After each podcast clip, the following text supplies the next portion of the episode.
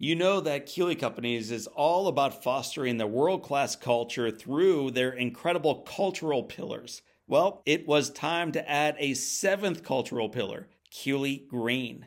Guided by the mission to raise the sustainability standards by which they design, build, operate, and live, Keeley Green is dedicated to using a holistic approach to leave a positive impact on our environment, create a future that is sustainable for generations to come in the words of Rusty Keeley, we are just getting started. You can learn more about that just getting started mentality and all the work they do by visiting my friends at Keeley Companies online at KeeleyCompanies.com. Welcome to the Live Inspired podcast with John O'Leary. John is the number one national best selling author of the book On Fire. He's a world class inspirational speaker and he's the host of the Live Inspired podcast. John interviews extraordinary individuals on their life story so that you can wake up from accidental living and more fully live your life story. Here's your host, John O'Leary.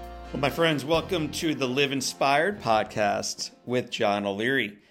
Today's guest is going to be an awesome treat for each of you. So, what I'm going to encourage you to do right now is to turn off the distractions in the background, grab your favorite Live Inspired journal, sit up get ready to take some notes because today we bring on a gentleman who was recently named by Forbes magazine as one of 20 speakers that you should not miss.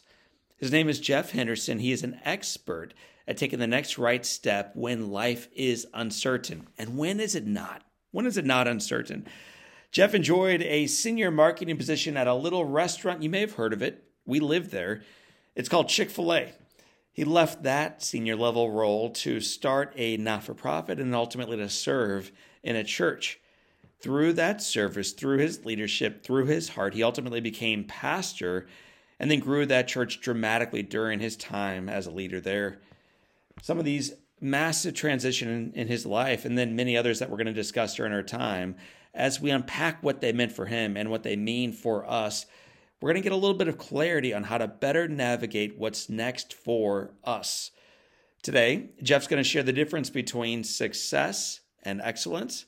He's going to outline both how to reduce risk and also not to be bound by fear in a season of change. That sounds great. And he'll remind us that although none of us have any idea what tomorrow truly has in store, there is reason for confidence, reason for hope, reason for faith that the best is yet to come. My friends, if you or someone you may know is facing a little uncertainty in life, and like I said, who's not right now, put your hand up high.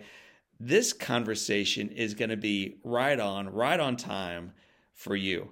So, without further ado, I'm excited to bring on my friend. He's about to be yours. His name is Jeff Henderson. So, Jeff, welcome to Live Inspired with John O'Leary.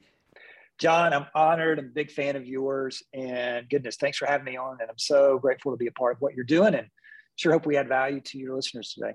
I just read a long bio describing who you are and some of the cool things that you've done in the past on the resume. But if I were to happen to seat next to you at an Atlanta Braves game and we're sharing a nacho tray together, and I ask you, hey man, what do you do? How would you answer that? First, I'm married to Wendy and I have an incredible daughter, Jessie, and an amazing son, Cole. And those are the most three most important relationships in my life, other than my faith. I encourage people. I'm a, at heart an encourager. One of my favorite words is the word for, which is to be in favor of. And my hope in our time, if the Braves are playing the Cardinals, I know who you're you're cheering. But if the Braves are playing like the Dodgers, I know you're going to be cheering for the Braves. Um, I hope at the end of those nachos in the Braves game, you would say Jeff's in favor of me and Jeff's for me, and that's that's ultimately who I, what I want to be known for. I have a friend who tells me all the time, you know, from your parents, you either learn who you do not want to become, or you learn exactly who you do want to become. And you had the latter example. I, I follow you online now and uh, saw a post you made about your mother back in December of 2021, I think, where she turned 94. Right. And I'm just going to read verbatim what she said to you. She wanted you to pass this on to your friends. Here it is Be kind. This is from your mom. Be kind, be patient, love one another, and talk to Jesus every day. And then she added, You wrote, sometimes I wonder if Jesus gets tired of hearing from me. so let's just start the conversation today by you celebrating your mom. What did you learn from your mom growing up? My mom loved fiercely. She's a small lady in stature, but oh my goodness, she loves her family. She was protective of her family, and she had our priorities. She was focused on the most important things in life, which was her relationship with God and a relationship with her with her husband, my amazing dad who passed away nine years ago, and then kids. And still to this day, she's that's who she's focused on. And she's focused on the most important things that will stand the test of time. But she's always learning and growing. She loves to keep up with the times and she can talk basketball, especially NBA basketball, with the best of them. But she was really focused, even to this day, on the most important things that that will stand the test of time. And at 94, I mean, John, imagine the changes that my mom has seen from she literally was as a little girl in a horse and buggy. I mean, that was literally horse and buggy days to picking up uh, you know, a small little phone, being able to have a conversation with you know people around the world. So the the changes that she has seen is staggering, mm. but a lot of the fundamental truths and principles of life, as she's always remained focused on, being clear about, hey, make sure that you're focusing on the relationships and the most important things in life. And and I'll say this too, John, she is a ton of fun. Anybody who's around my mom, she is a ton of fun. She's hilarious and even at 94 you know she prays every day and calls us every day it's it's, it's pretty remarkable i think she had a big old scoop of ice cream in front of her a cherry on top a spoon in her hand and this wry awesome smile on her face as she's getting ready to step in and celebrate 94 for everybody who wants to know what, what, what my mom is like just google 89 year old grandmother meets tim tebow and you'll see uh, TMZ video that comes up, and this was you know a few years ago. She loves Tim Tebow, and so this video we surprised her on her birthday with an opportunity to meet Tim at his sister's house, uh, which Katie was so gracious to make this happen. That's awesome. So that's your mom. Talk about your dad. Miss him every day. My dad just there's so many people in my life who didn't have a good relationship with their dad, and I, I just say I'm sorry because my dad was my my hero now the challenge is when my when my dad passed away, that that missing that voice really has been difficult over these last several years. So he was the most affirming, most encouraging. One of the first things we did early on when I was a junior in high school, we started traveling around speaking to youth groups. And it was such a great experience, not just from learning how to communicate in front of groups, but just traveling around the state and spending time with my dad. But my dad, like my mom, was focused on the relationships. He never allowed work to supersede and cut into those relationships, but he worked really hard. He was a pastor and he was fantastic. My dad would just constantly say, I, you know, I see you, I love you, I believe in you. And those are foundational messages that I really carry with me to this day. And uh, he was just an, an you know, incredible figure. And you know, when my dad disciplined, he would he would say something which was really cool. He goes, he goes, uh, I'm not I'm not mad at you and I'm not disappointed in you. I'm just disappointed that you forgot who you are. Mm. You're a Henderson. And this is how we treat people and this is how we act. And so those principles um, still stick to me, stick with me to this day. And just, uh, just an amazing man. Sure miss him every day.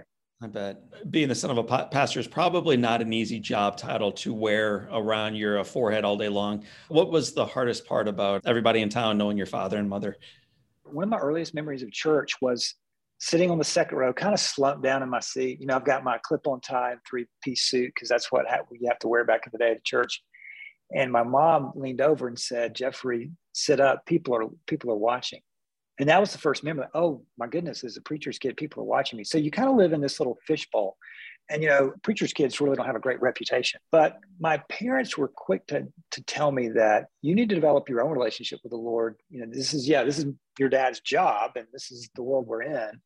But you, know, you need to find a relationship on your own.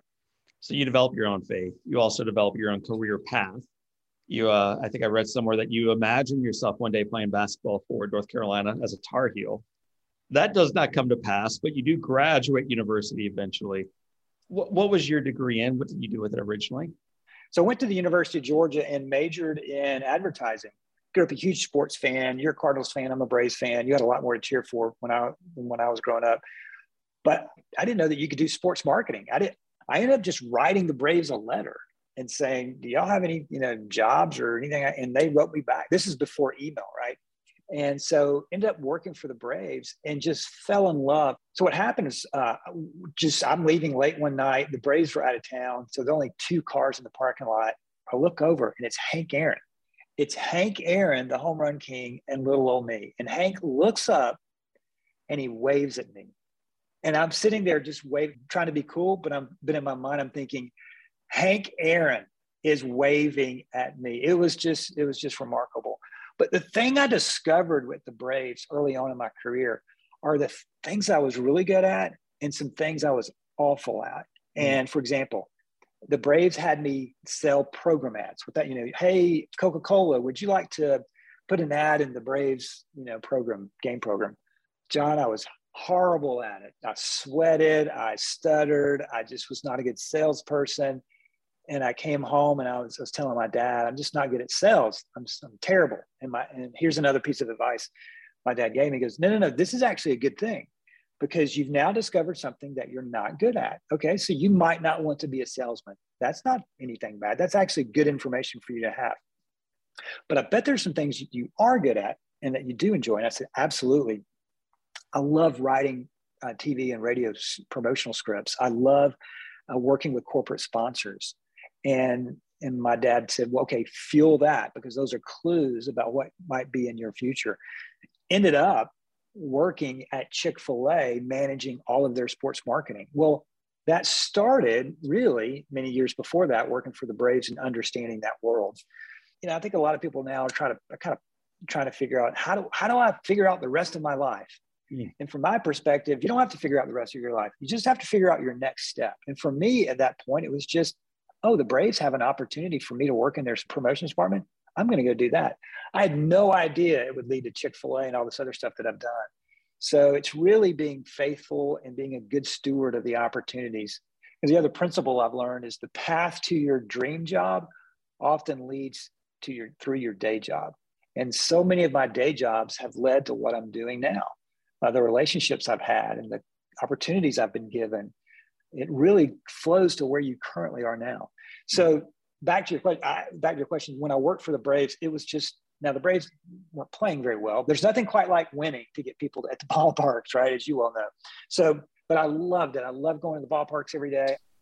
You eventually leave to go with another global organization called Chick Fil A. We all know about the sandwiches and how tasty that chicken is. What might surprise us to learn about Chick Fil A, though? Like, what's What's so surprising about your success as an organization that we, we had to know about? So I'm really close with a lot of the people there. In fact, I was down there yesterday meeting with some of their top executives, and it's just just the humility, the humility of the people. Like if you and I were walking around and there was a piece of trash, I don't care who it is in the organization, from the CEO, Andrew Cathy on down, they're gonna they're gonna run over there and pick up that piece of trash.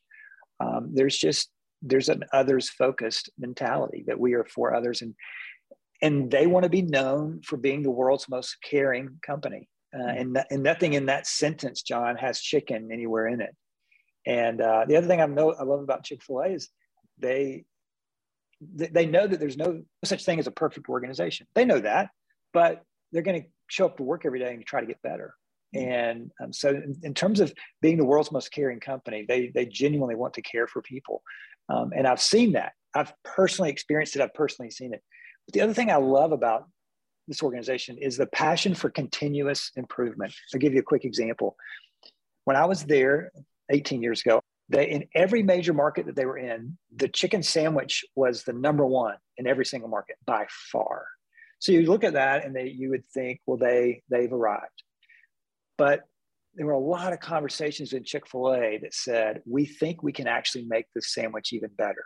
Even though it's number one in all the markets, we're not competing with our competitors. We are competing with our potential. And we feel like we have more potential to serve our customers better by making a better sandwich. So they end up re engineering the process. Um, it's, it's a tiered basket, which made the fillets larger and taste better and it was and actually increased the the customer satisfaction i'm always remember that. It's kind of like when Tiger Woods was on top and he goes, you know what I'm doing now? I'm going to re-engineer my swing because I think I can get better. Even though he was number one, he was like, I'm not competing against these guys. I'm competing against my potential. And so I think for our for our listeners today, you know, it's easy to compare ourselves to other people, especially with social media. And I mean, your podcast is amazing. I mean, the, the amount of people that are following your podcast is amazing. But I bet you could look at other podcasts, John, and go, well, you know what? I know mine, but they've got, you know, a few thousand more. No, no, no, no. We're not comparing other podcasts. You, we want to compare your podcast to your potential. Mm. I want to compare my book and the things I'm doing to my potential. And it frees you up because there's a difference between success and excellence. Success is comparing your success to someone else's, and that defines success. Excellence is comparing yourself to your own potential. And when you compare yourself to your potential, excellence begins to arrive. You'll never hit that finish line, but you're not over here comparing your podcast or your golf swing or your chicken sandwich to someone else. You're comparing all of that to your potential. And that's excellence. And I've never forgotten that. And that's one of the things I, learned from Chick fil A. But the thing I learned from the founder, Truett Cathy, I was driving him to a speaking engagement one night and he was just asking me, Hey, how are you doing?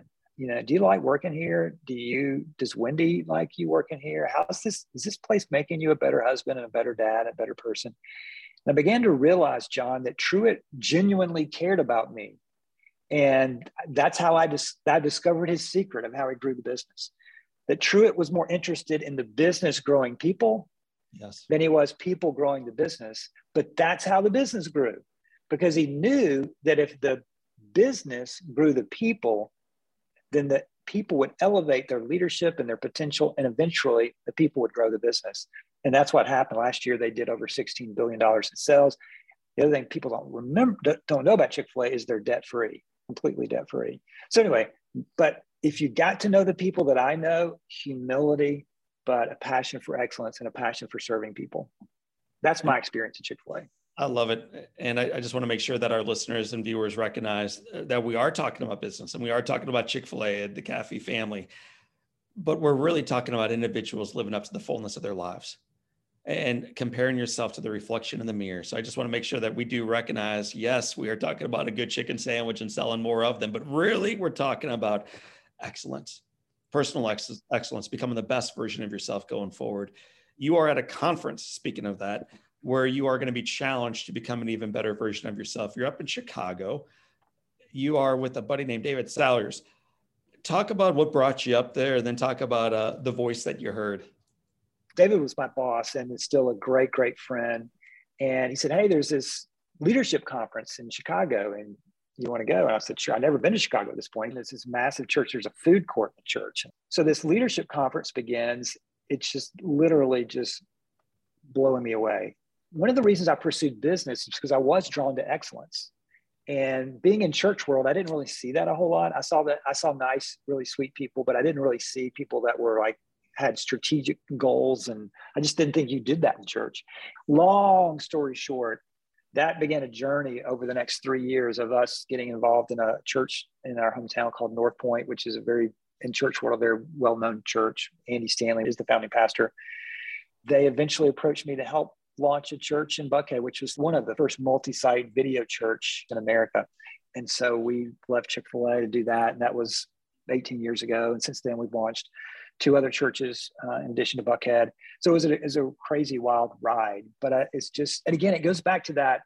What do you want to do next? I mm-hmm. doing, being a pastor, uh, it just wasn't on my radar screen. But early on, John, I thought this is the weirdest career move. But what I discovered is all of the experiences of the business world I had really, really helped me. But I'll say this that for business leaders, sometimes in the for profit world, we think that purpose is the exclusive rights of nonprofits. Like in the for profit world, that's what we're about. That's what we're for, We're for profit. In the nonprofit world, oh, we don't like profit, we want purpose. But what I've discovered, especially in today's world, purpose and profit travel together. The more purpose you have, the more profit you'll fuel. And the more profit you have, the more purpose you fuel. And so I think it's a great thing if for profit leaders can learn from nonprofit leaders and think about how can we create more purpose. Mm-hmm. I mm. think it's helpful for nonprofit leaders to think like for profit leaders and to talk about strategy and excellence and work culture. So that's one of the gifts that I have right now. And I've seen uh, some incredible success just being on the front lines of like a Chick fil A or North Point Ministries. So, the North Point Ministries, you brought it up. Gwinnett Church, you led it forward. Huge numbers of folks coming by every week to be part of this ministry. Big, big, big numbers. And I'm always more impressed by like the number one, just like love the one in front of you and then love the one behind her and then love the one, just keep loving the one behind the one, one at a time. I spent, and I, I seldom talk about this either as a speaker or in podcasts, but I spent three years as a hospital chaplain, just hmm. part time serving kids and loving them. And if I'm being honest with you, and why not, in almost every interaction, I felt unworthy of the profound sanctity of that moment with a sick child or their parents, in particular, the dying moments or the moments after death. As a pastor, you have an opportunity of being on, you know, in front of these large groups of folks week after week as a pastor. But man, during the week, frequently you are in that room. And I'm just curious, like, did you always feel equipped to be in that room with these families? No. And you always felt like you should have this incredible words of wisdom that flow from heaven to these people. But what I began to discover is that in, in moments of tragedy like that, your presence is the greatest gift, not the words, just being there and saying, I'm sorry and mm. just being, just being available. And, and, and sometimes, and I totally understand this. And I've, I've seen this honestly, to be honest with you, I've seen people come in and they don't know what to say. So sometimes they say the wrong things. Like, you know, well, they're in a better place, you know, that we don't want to say that. So, I um, mean, we believe that, but that's not what you want to say.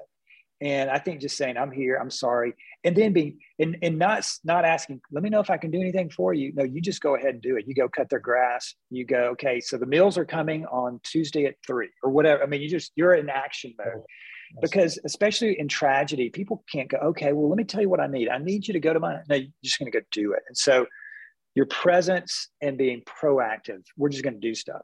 Mm. And, uh, and so that's been, that's been, you know, I, and I'm telling you, I, I, did this for 18 years and I still get, I got a call mm-hmm. just the other day of someone who was at Gwinnett Church and tragic situation. So I'm, even though I've left that particular role, I'm, I'm still on call, but it is an honor to travel with people in, in their deepest, darkest seasons. But I would say this for those that are, that are pastors that are listening, it, you've got to make sure that that you're processing that grief as well. You have your own personal grief. You know, when my I'll give you an example. When we were launching Gwinnett Church, my right between when my dad died, I had two staff members that were killed in separate car accidents. Okay. So I had two staff members killed. My dad died all within the span of about four months. That's a massive amount of grief that you're you're leading a congregation and a staff through. And you're in the early startup days of a church, right? I, I, I didn't know at the time how important it is to process grief. And I think eventually I, I just, I just began, I got about a year after this, I just got so sad. I just had to take 30 days off. I had people in my life surround me and go, okay, look, we need you to take 30 days off because you just seem really sad. Grief is a, because you, if you're not careful, you have your own personal grief, then you take on the grief of people, which is an honor to do. But if you're not processing that kind of stuff, it can weigh you down. And, and while that's true for pastors, I would say for business leaders as well, if you have a team member who has a tragedy as well, you're kind of in a pastor role, even though you might not see it that way. That way, I mean, you got to care. You want to you want to care for that person, so you're taking on some of their grief as well, which is an honor, right? But it is something for you to be aware of, and especially in the challenging two years, two and a half years that we've had as a as a world, right? We we've we've all had some challenging days. So I think processing that um, and understanding how that's weighing you is a really important because the best gift that you can give your church, organization, and the people in your life is the best version of you. Mm. And yep. it's it's the whole a- analogy of you know you're flying and the oxygen mask comes down, you breathe in first, and then put it to the person next to you. That sounds selfish, but it's actually not. It's actually very wise. Help us do that. So many of us today feel, as we listen to O'Leary's voice and your voice, Jeff, that they're running short on oxygen and they're running short on energy and they're running short on faith and they're running a little short on hope and they feel like things are falling apart around them. Help us practically put that oxygen on, on ourselves first before we start serving those around us. What are some things we ought to be doing as people right now? First, there's a principle that says your life moves to a better place when you move at a sustainable pace. And so, what is your pace? I personally think this idea of a Sabbath once a week is is brilliant, and that's something my wife and I uh, have tried to fight for. It's interesting. People always question Chick Fil A taking Sunday off, and yet I think it's a brilliant marketing strategy and it's not impacted it's actually improved their business there's just something about having a day off so how, how's your pace doing and then is there does is there anyone else on the planet that actually knows what's going on inside of you? And if not the warning light on the dashboard of your life should be blinking. Mm. because if no one knows what's going on in you uh, it can it can build and um, and decay your heart and soul in ways that you're not aware of. And a mentor of mine said, sometimes when you just say something out loud to another person, whatever that is inside of you loses half of its power over you because now another human being knows.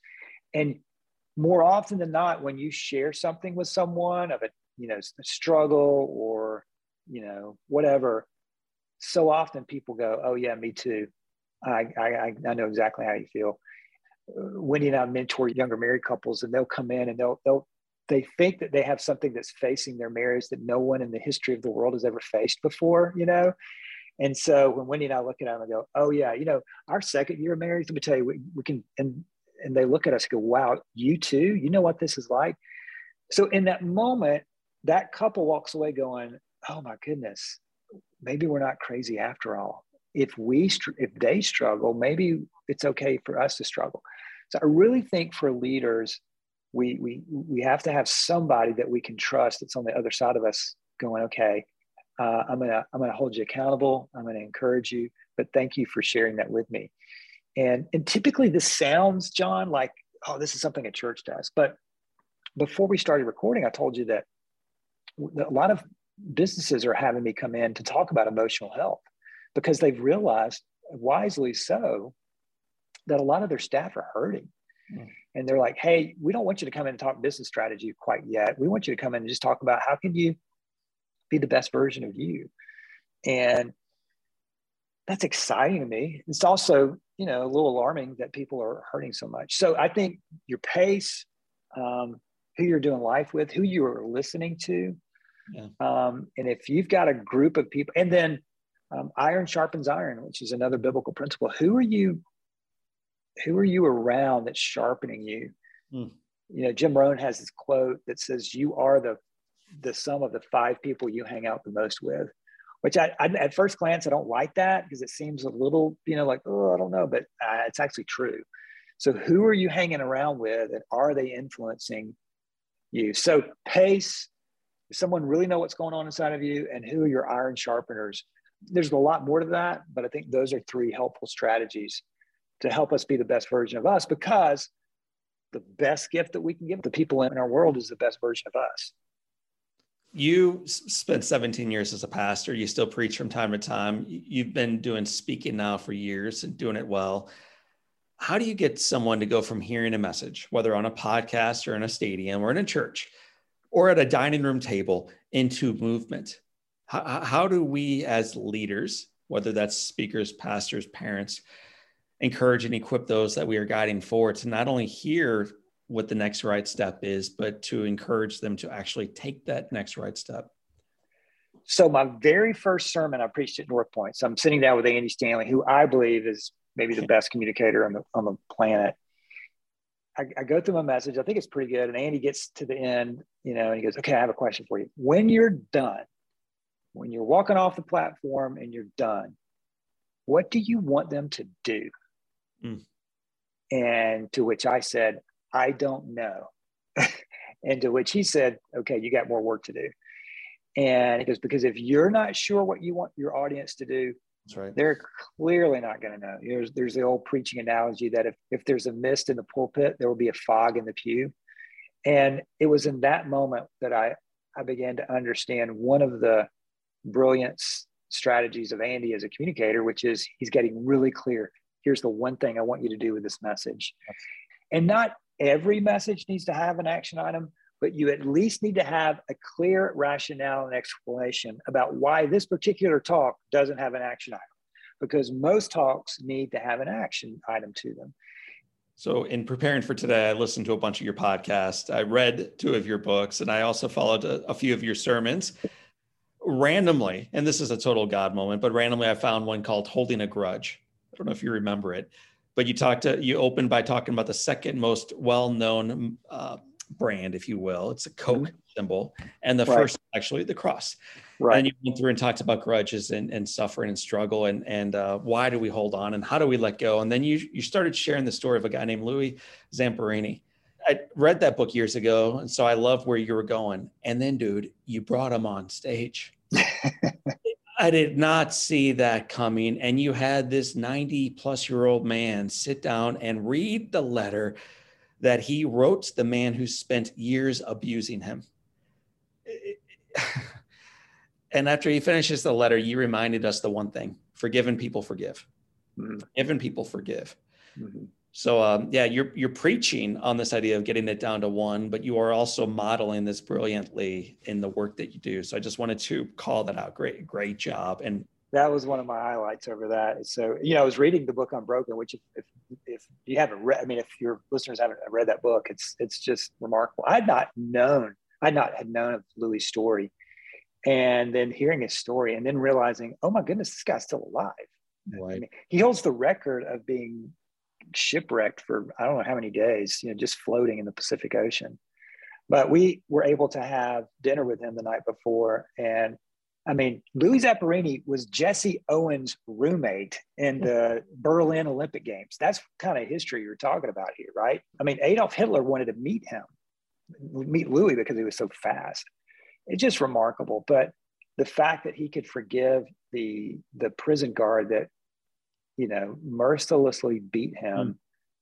I'm like, okay, I've never I've never had that, and there's some people I need to forgive. So he, but he was so so gracious with his time and um, just amazing. You most recently wrote a book called What to Do Next. When we pick up this book and read through it, the first question we're going to ask is why did he write it? So, two years ago almost, I walked away from Gwinnett Church, and it's a church I started. We actually had two Gwinnett churches, um, and it was going well. By the way, there was a global pandemic going on. So, who makes a career change in the middle of a global pandemic? But over the course of 20 some odd years, I've made some significant career moves. Some would say risky career moves, but there was a strategy behind these moves. And part of the strategy was reducing the risk, but not being bound by the fear. And we felt in each, each situation that there was something compelling us forward. It wasn't that we were, for example, when I left Chick fil A to help start Buckhead Church, it wasn't that we didn't like Chick fil A. I mean, I was just down there working there yesterday, right? Was doing some work. It wasn't when I left Buckhead Church to help Gwinnett Church. It wasn't the, because we didn't like Buckhead Church. We love Buckhead Church. In fact, just this morning, Wendy and I drove by it and just started having all these great memories of Buckhead Church. When we left Gwinnett Church, it wasn't that we didn't love the people there. We loved, you know, the staff we hired at both Gwinnett Church locations. But we felt like there was a new season ahead for us. And when you feel like there's a new season ahead for you, there's always going to be risk and there's always going to be fear. And how do you manage that? And so, over the course of these 20 some odd years, I've had a strategy about how to do that. I didn't really know that. I just like, here's what I do. And then, in the midst of this decision two years ago, I had so many people come up to me and go, Hey, I'm thinking about making a change, but I don't know if it's, you know, how do I do this? And how do you eliminate risk and all that? And and my response, I just started saying these things. Well, you don't eliminate risk, but you can shrink it uh, because you know it's not like you you don't need to leap over the Grand Canyon with this decision, but shrink it down to a mud puddle. Yeah, you might get muddy and wet, but you you're not going to plunge thousands of feet below. Um, how do you get wise counselors? because who you listen to is a preview of the future. You all these principles and strategies. So i just start and people just kept coming out of the woodworks and i thought so i just started to ask them well what do you ask what are you doing? What, what are you asking me? You're they're asking what do i do next? That's what i'm asking you what do i do next? And i thought that's what i'm going to do. I'm going to write what to do next. And so when people ask me what's your next book about i'll say do you know somebody who's trying to figure out what to do next and they'll say yes and i'll say that's why I wrote it to help them. And now I didn't know that there would be this great resignation going on of four million people leaving their jobs every month, as we mentioned, and and uh, but it's it's really my story. The book begins on my last day at Gwinnett Church. The staff surprised me with an outdoor concert. Remember, this is COVID, so you know couldn't go indoors, and they created a finish line because I told them I wanted to finish well. So my wife, my daughter, my son was away at college, um, literally walking to this finish line. And and then just my journey of grief because we we grieved having to say bye. Because if if you're going to re- if you're going to receive something new in your hands you have to let go of what you currently have.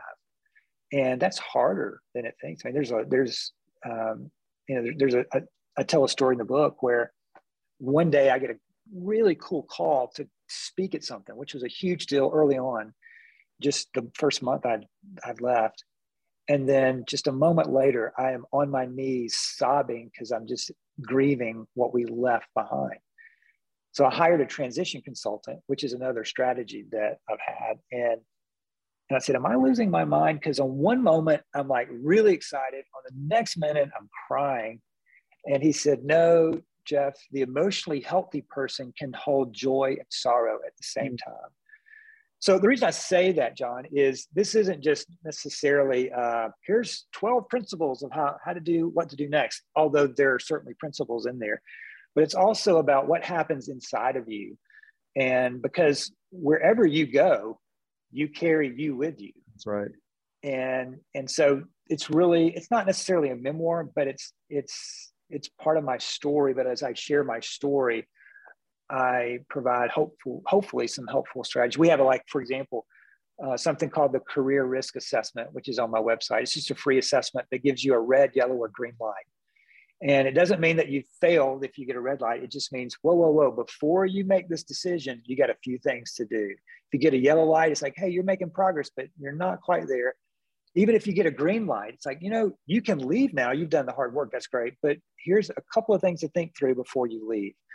We just want to help people make the best decision, but we also want to free them up to go, you know what? You're going to make the best decision you possibly can, and then it's going to adjust over time. And, and there are so many things I know now and have experienced two years later that I didn't know then. Right. But it goes back to what I previously said. You can't have something placed new in your hand if you're still holding on to the past. And this isn't a plea for people to leave to make a change, but it is a plea for people to know that sometimes the greatest risk isn't leaving. Sometimes the greatest risk is staying. And you mm. just have to have the decision or the, or, or the wisdom in the, in the decision making process to know that. So if you don't have that process, that's what that's what the book provides. But you know, great story that happened early on speaking of John Maxwell, I mentioned him earlier. I was speaking at a conference with John just a few weeks after I'd made this decision. I remember had left Gwinnett Church.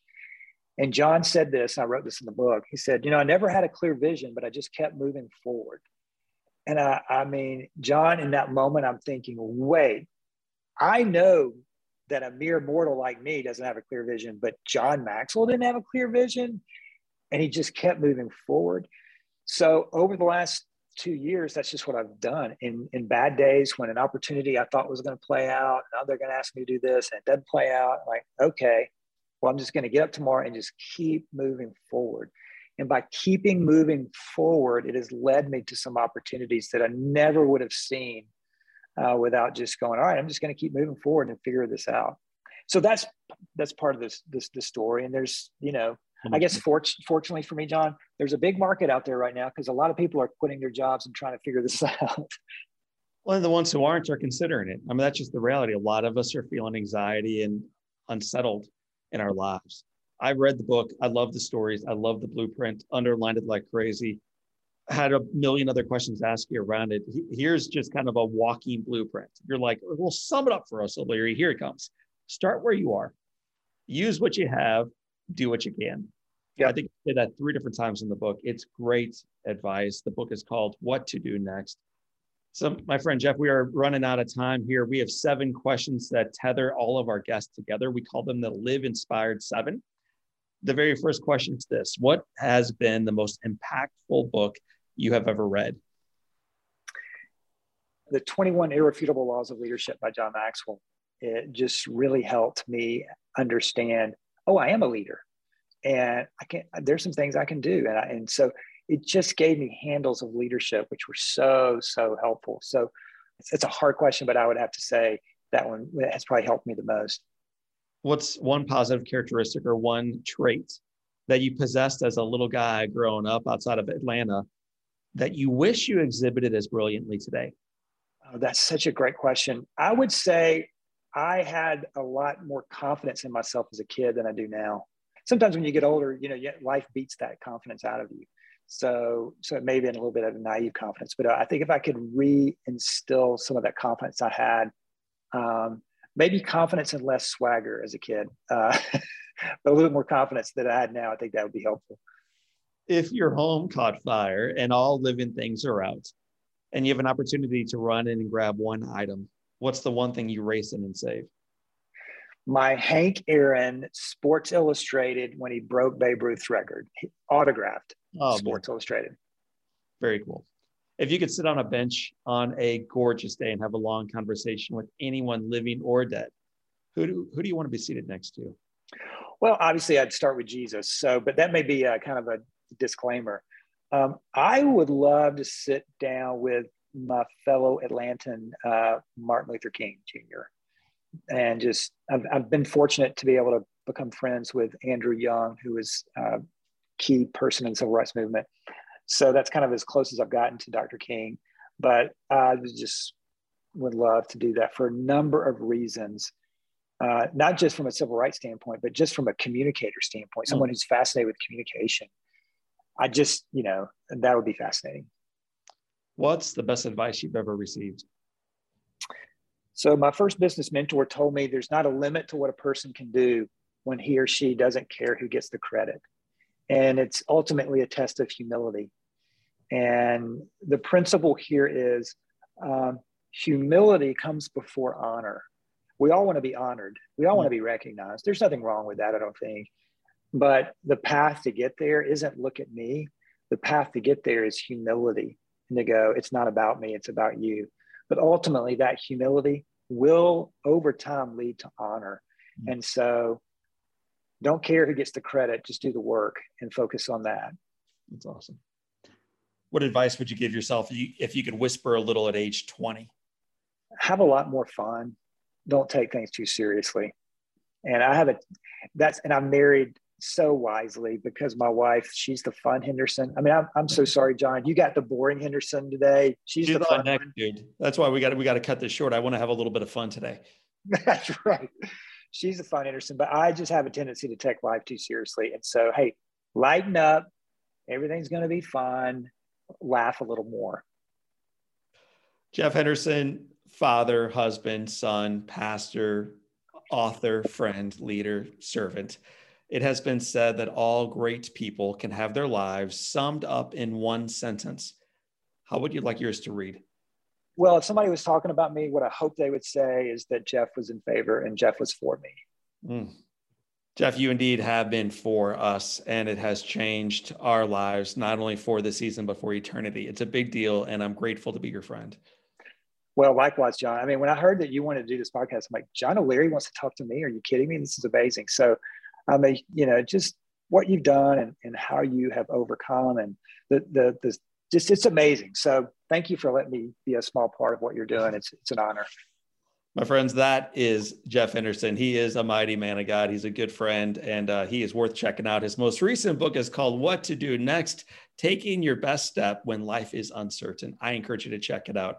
My name is John O'Leary, and today is your day. Live inspired.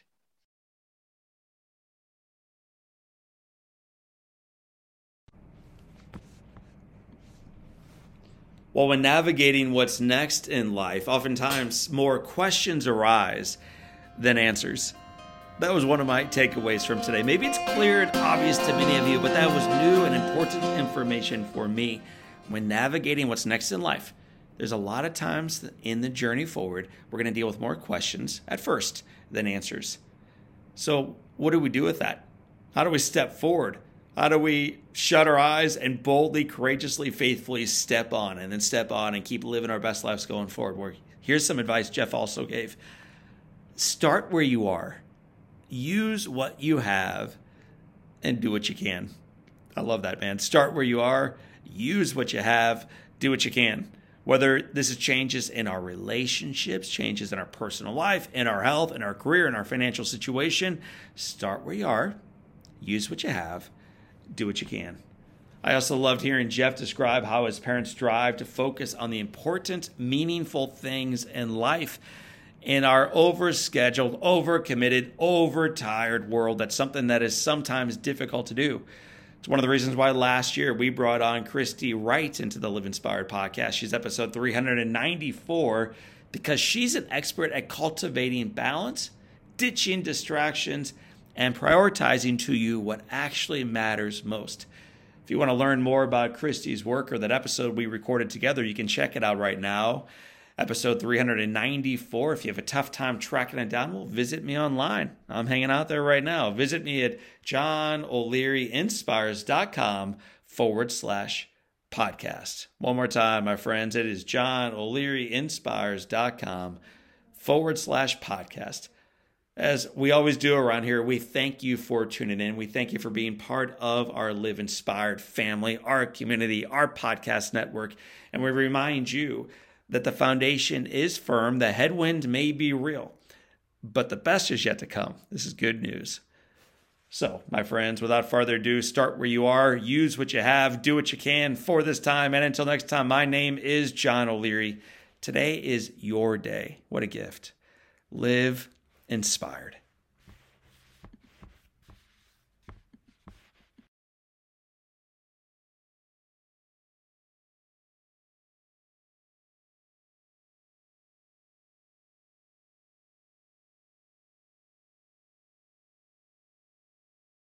At Keeley Companies, it is no secret that they believe in the power of people. In an effort to help their Keelians get to know each other a little bit better, they decided to launch the who Do You Know campaign. The goal was simple.